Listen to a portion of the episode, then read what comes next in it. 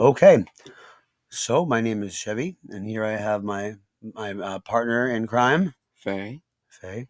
Um, we are starting our first podcast. This is mostly my podcast. Um, as I said, my name is Shevvy. This podcast is about mental health, relationships, and emotions. I've learned a lot about these things in the past several years. Um, I'd say mostly in the past 10 months when I really crash coursed it.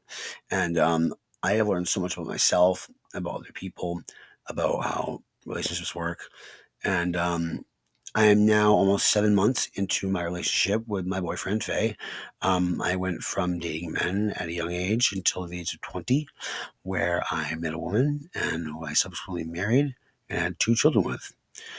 And um, Oh, they are just priceless. thank They're, you. they're wonderful. They are Shevvy. They're, they're amazing kids.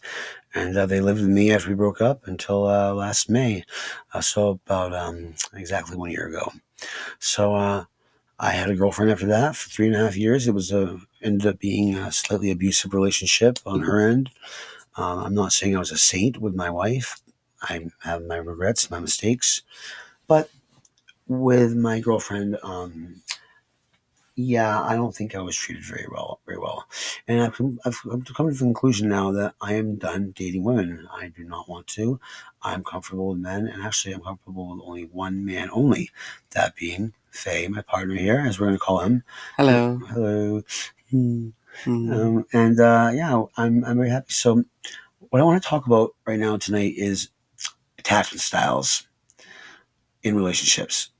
So let me start with saying that when I was very young, um, my mother was emotionally unstable, and it came out in various ways. Some were abusive, uh, emotionally.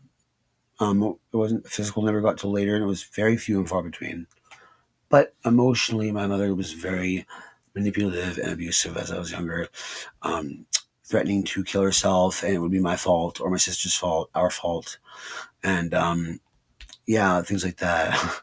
um, screaming at us in the car for hours on the way to family therapy, which took an hour to get there because at the time we lived in the middle of the freaking mountains of Maine.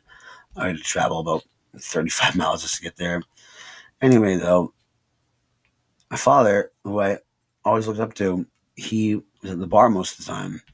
Um, he was off drinking or being with buddies because honestly, he didn't hadn't loved my had, he hadn't loved my mother for a long time, and uh, he'd been he'd even cheated on her. He admitted this to me later in life that he cheated on, on my mother. And you know what?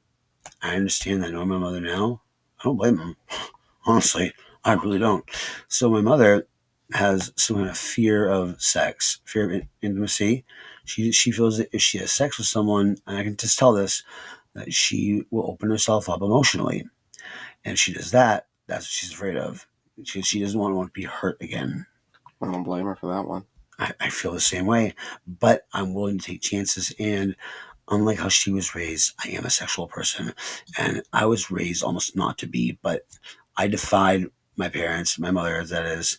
My parents separated when I was 10. I lived with my mother and my sister until college at age 18. And yeah, so uh, she's like, she thinks sex is a horrible thing. Like, if somebody wants to communicate sexually, without them being in a long term relationship first, she cannot handle that. And um, that's how she was raised. Um, she's not Catholic, but that is how she grew up. And I guess nobody can argue with that. Um, that's how she feels. But she tried to instill that in me, and it definitely put a certain viewpoint of sex in my mind.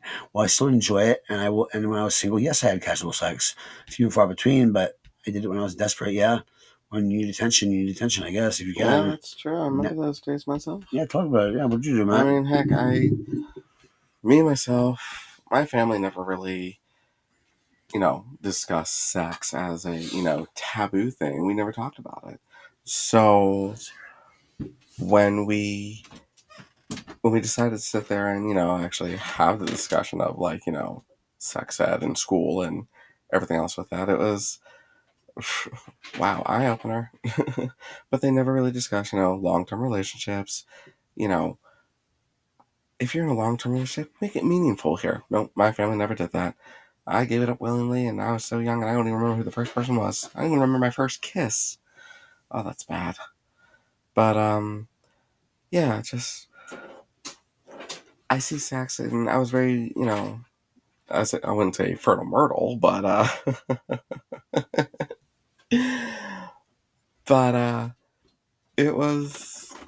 I kind of gave it up freely, and you know, my partner, you know, Shevvy and I, we've talked about it and our past and everything, and how we were grown up with that, and honestly, you know, we worked through some differences, and I'm I'm really proud of them. Thank you. I I wouldn't have used to have been able to have gotten over this. Um, it took a lot of maturing prior and during. Um, when I was with my who became my wife, um, girlfriend at age 20.